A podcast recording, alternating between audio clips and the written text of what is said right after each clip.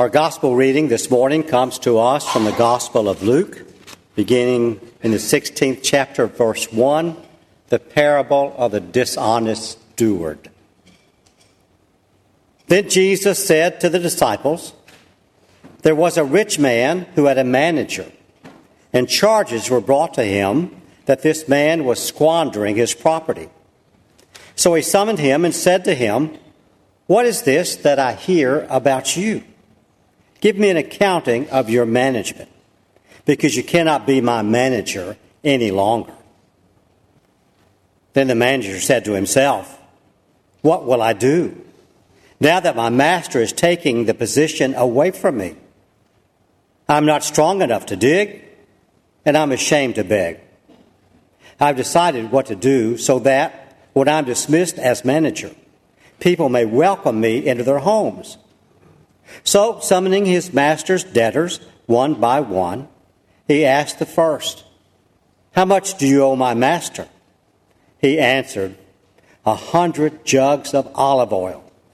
He said to him, Take your bill, sit down quickly, and make it fifty. Then he asked another, And how much do you owe? He replied, A hundred containers of wheat. He said to him, Take your bill and make it 80. And his master commended the dishonest manager because he had acted shrewdly. For the children of this age are more shrewd in dealing with their own generation than are the children of light. And I tell you, make friends for yourselves by means of dishonest wealth, so that when it is gone, they may welcome you into the eternal homes. Whoever is faithful in a very little is a very faithful also in much. And whoever is dishonest in a very little is dishonest also in much. If then you have not been faithful with a dishonest wealth, who will entrust you to you the true riches? And you have not been faithful with what belongs to another, who will give you what is your own? No slave can serve two masters. For a slave will either hate the one and love the other, or be devoted to the one and despise the other. You cannot serve God and wealth. This is the word of God for the people of God. Thanks be to God. Amen. Will you go with me to God in prayer?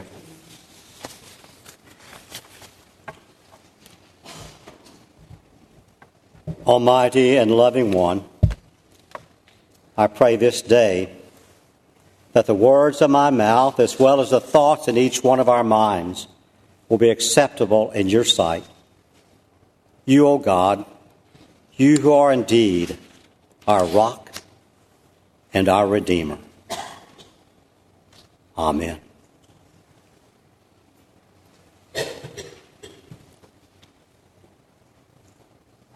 Let me tell you a story about a man caught stealing. He was sent to the king to be hanged, and on the way to the gallows, clever fellow that he was, he said to the governor that he knew a wonderful secret, and it would be a pity for him to die without sharing it, especially sharing it with the king. He said that he could put a seed in the ground and through a secret his father had shared with him, it would grow and bear fruit overnight. The thief was brought to the king, and together with several other high officials, they went outside into the courtyard. The thief dug a hole, and then he said, This seed must only be put into the ground by a person who has never stolen or taken anything that did not belong to him or her. As a thief, I cannot do it. The governor began to confess that in his younger days he had retained something that didn't belong to him. The treasurer of the kingdom began to demur. Well, you see, I deal with such large sums. I might have just inadvertently kept more for myself than I should have. The king said that he had kept a necklace of his father's when he knew that he should have returned it. No one, not one person came forward to plant the seed. No one. The thief then spoke. You are almighty and powerful and want for nothing. And yet, you cannot plant the seed. I am poor, and I've only stolen to feed my family. And I am to be hanged? The king was pleased with the ruse and pardoned the thief on the spot. Jesus told a story like this, didn't he? We read it just a moment ago the parable of the dishonest steward. And many wish it weren't in the Bible because it offends those of us who want to see life as all white or all black. It offends those of us who lack a sense of humor, who don't appreciate a good story. Those of us who are like that, well, we struggle with this parable. We struggle because we cannot deny that the chief character is a rogue, a thief, a rapscallion.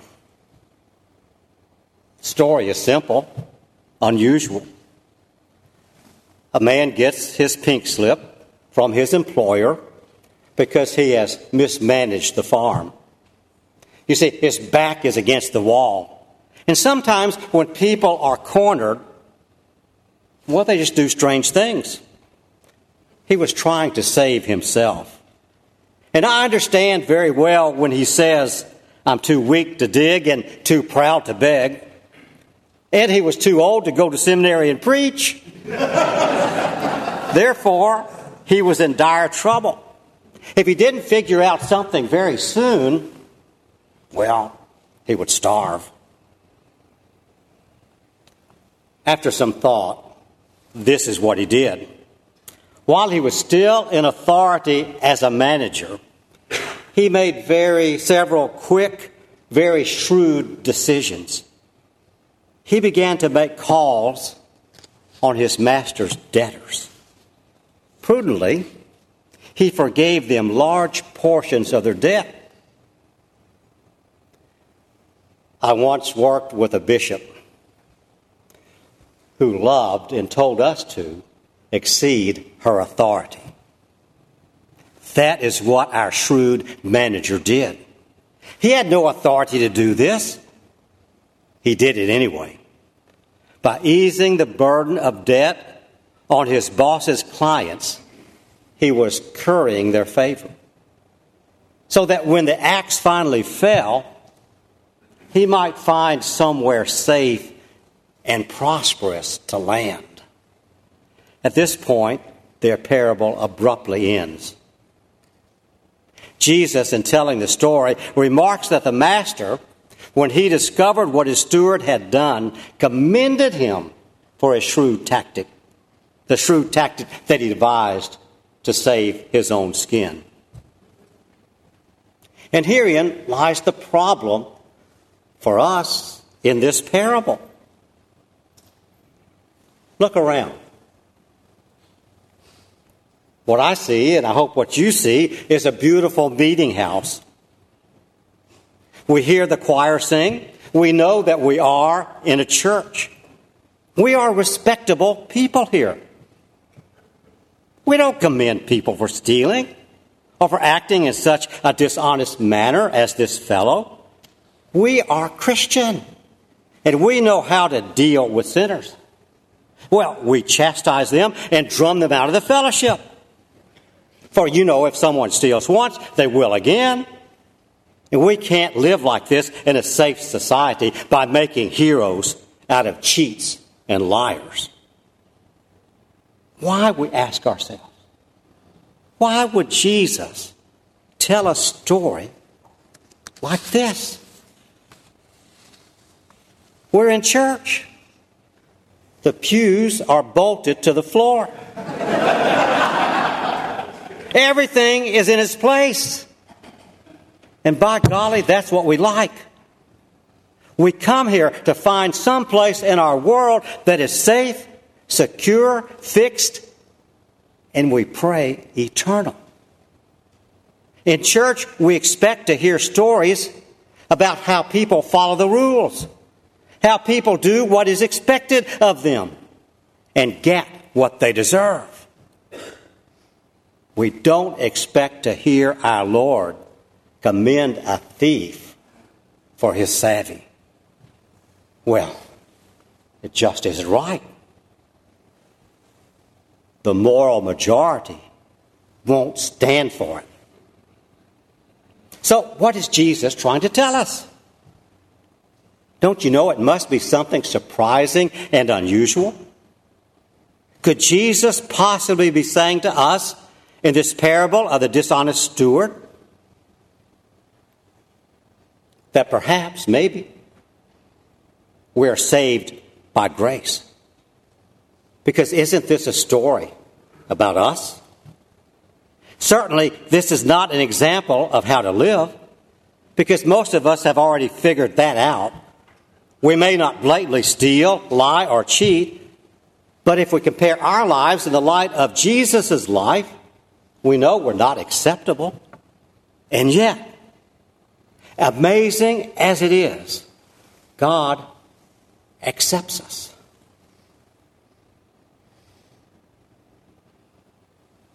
I think of another Bible story.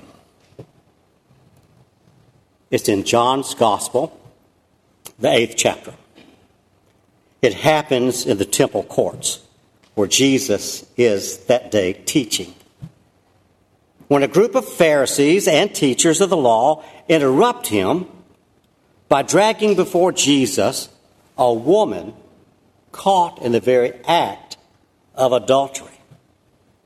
And following the custom of the day, she is stripped to the waist as a token of her shame. She's terrified, defenseless, publicly humiliated, and she's cowering before Jesus, I'm sure with her arms covering her nakedness. That's my understanding although I am a pastor, I don't know about all these things, that adultery is not a singular act.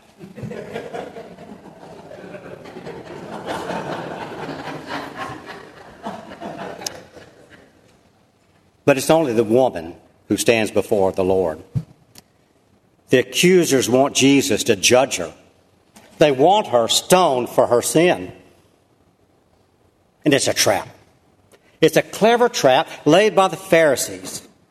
Because you see, Jewish law requires that a woman caught in adultery be stoned to death, while the Roman law forbids the Jews from carrying out executions. So, what will Jesus do? Will he obey Moses or Caesar? Everyone is watching with bated breath. The air is heavy with tension. And then Jesus does something totally unexpected. He does nothing. He bends down, writes in the sand. No one records what is written. Maybe he's writing down the sins of the Pharisees. No one knows. But he does nothing except write in the sand.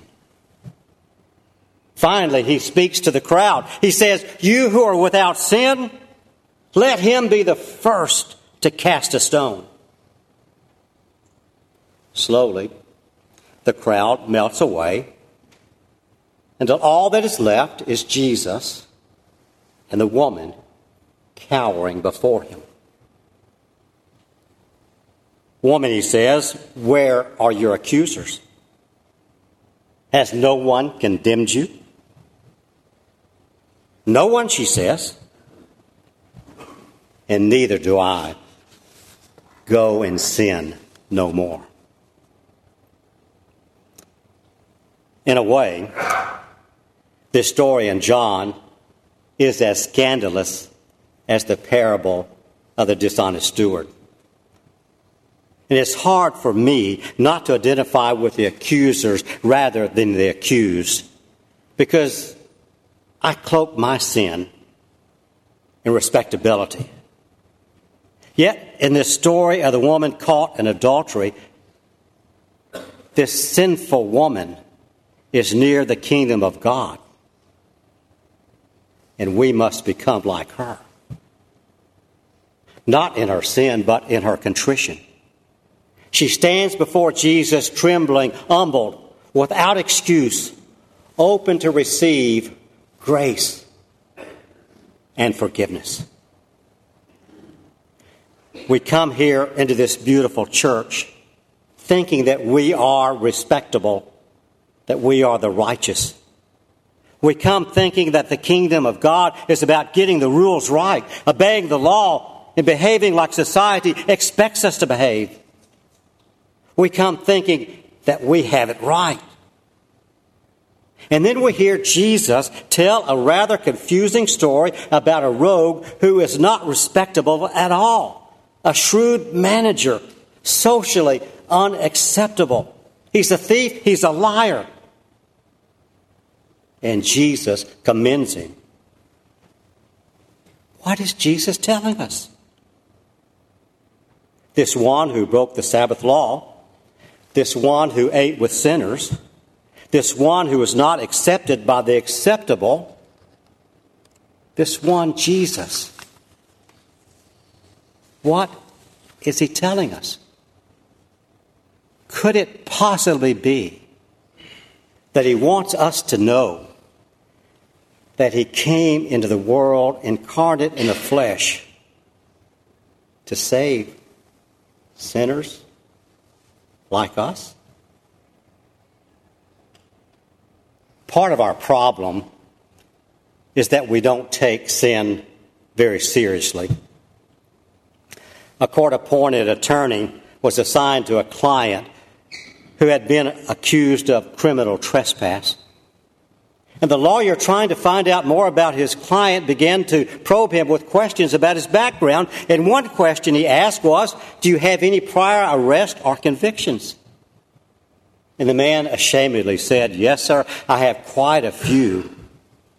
The lawyer asked him, Any felonies? And the man replied indignantly, No, sir, I specialize in misdemeanors. Doesn't that sound like us? We know in our minds that we are sinners, but we think we specialize in misdemeanors, not in felonies. In our minds, our sins are all small ones. Ours, we think, are excusable sins. But is there such a thing as a misdemeanor sin? We pride ourselves that our sins are not as blatant or as, as this dishonest steward. They're not as, as blatant as the woman caught in adultery. But can we deny our sin? Isn't sin an attitude of the heart? We may have never been provoked enough to physically strike someone or been tempted to cheat on our spouse. But sin is sin is sin, and we're all sinners. And Jesus came into the world to save sinners. Even on the cross, after we had taken his life and nailed him between two thieves, he looked down and commended us Father, forgive them, for they know not what they do. Why did Jesus tell such a scandalous story as this one about the dishonest steward? Maybe, perhaps, he knew that it would take a bit of disrespect to get the attention of respectable sinners like us.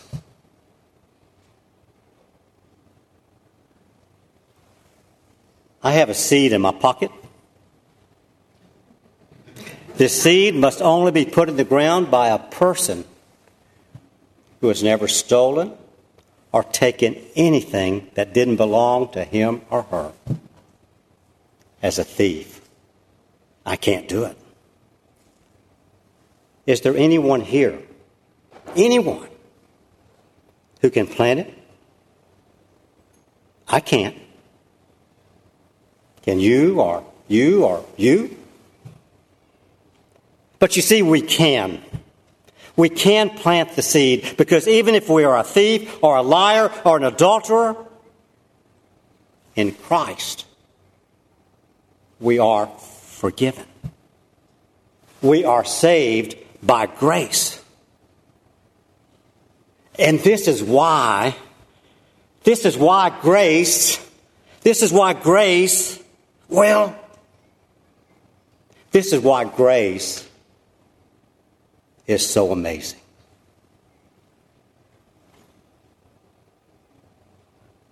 Will you pray with me? We thank you, most merciful God, for your love, which goes beyond any of our misdeeds. We thank you for your acceptance. We pray that you'd help us. Help us, O oh God, to accept our acceptance. Amen.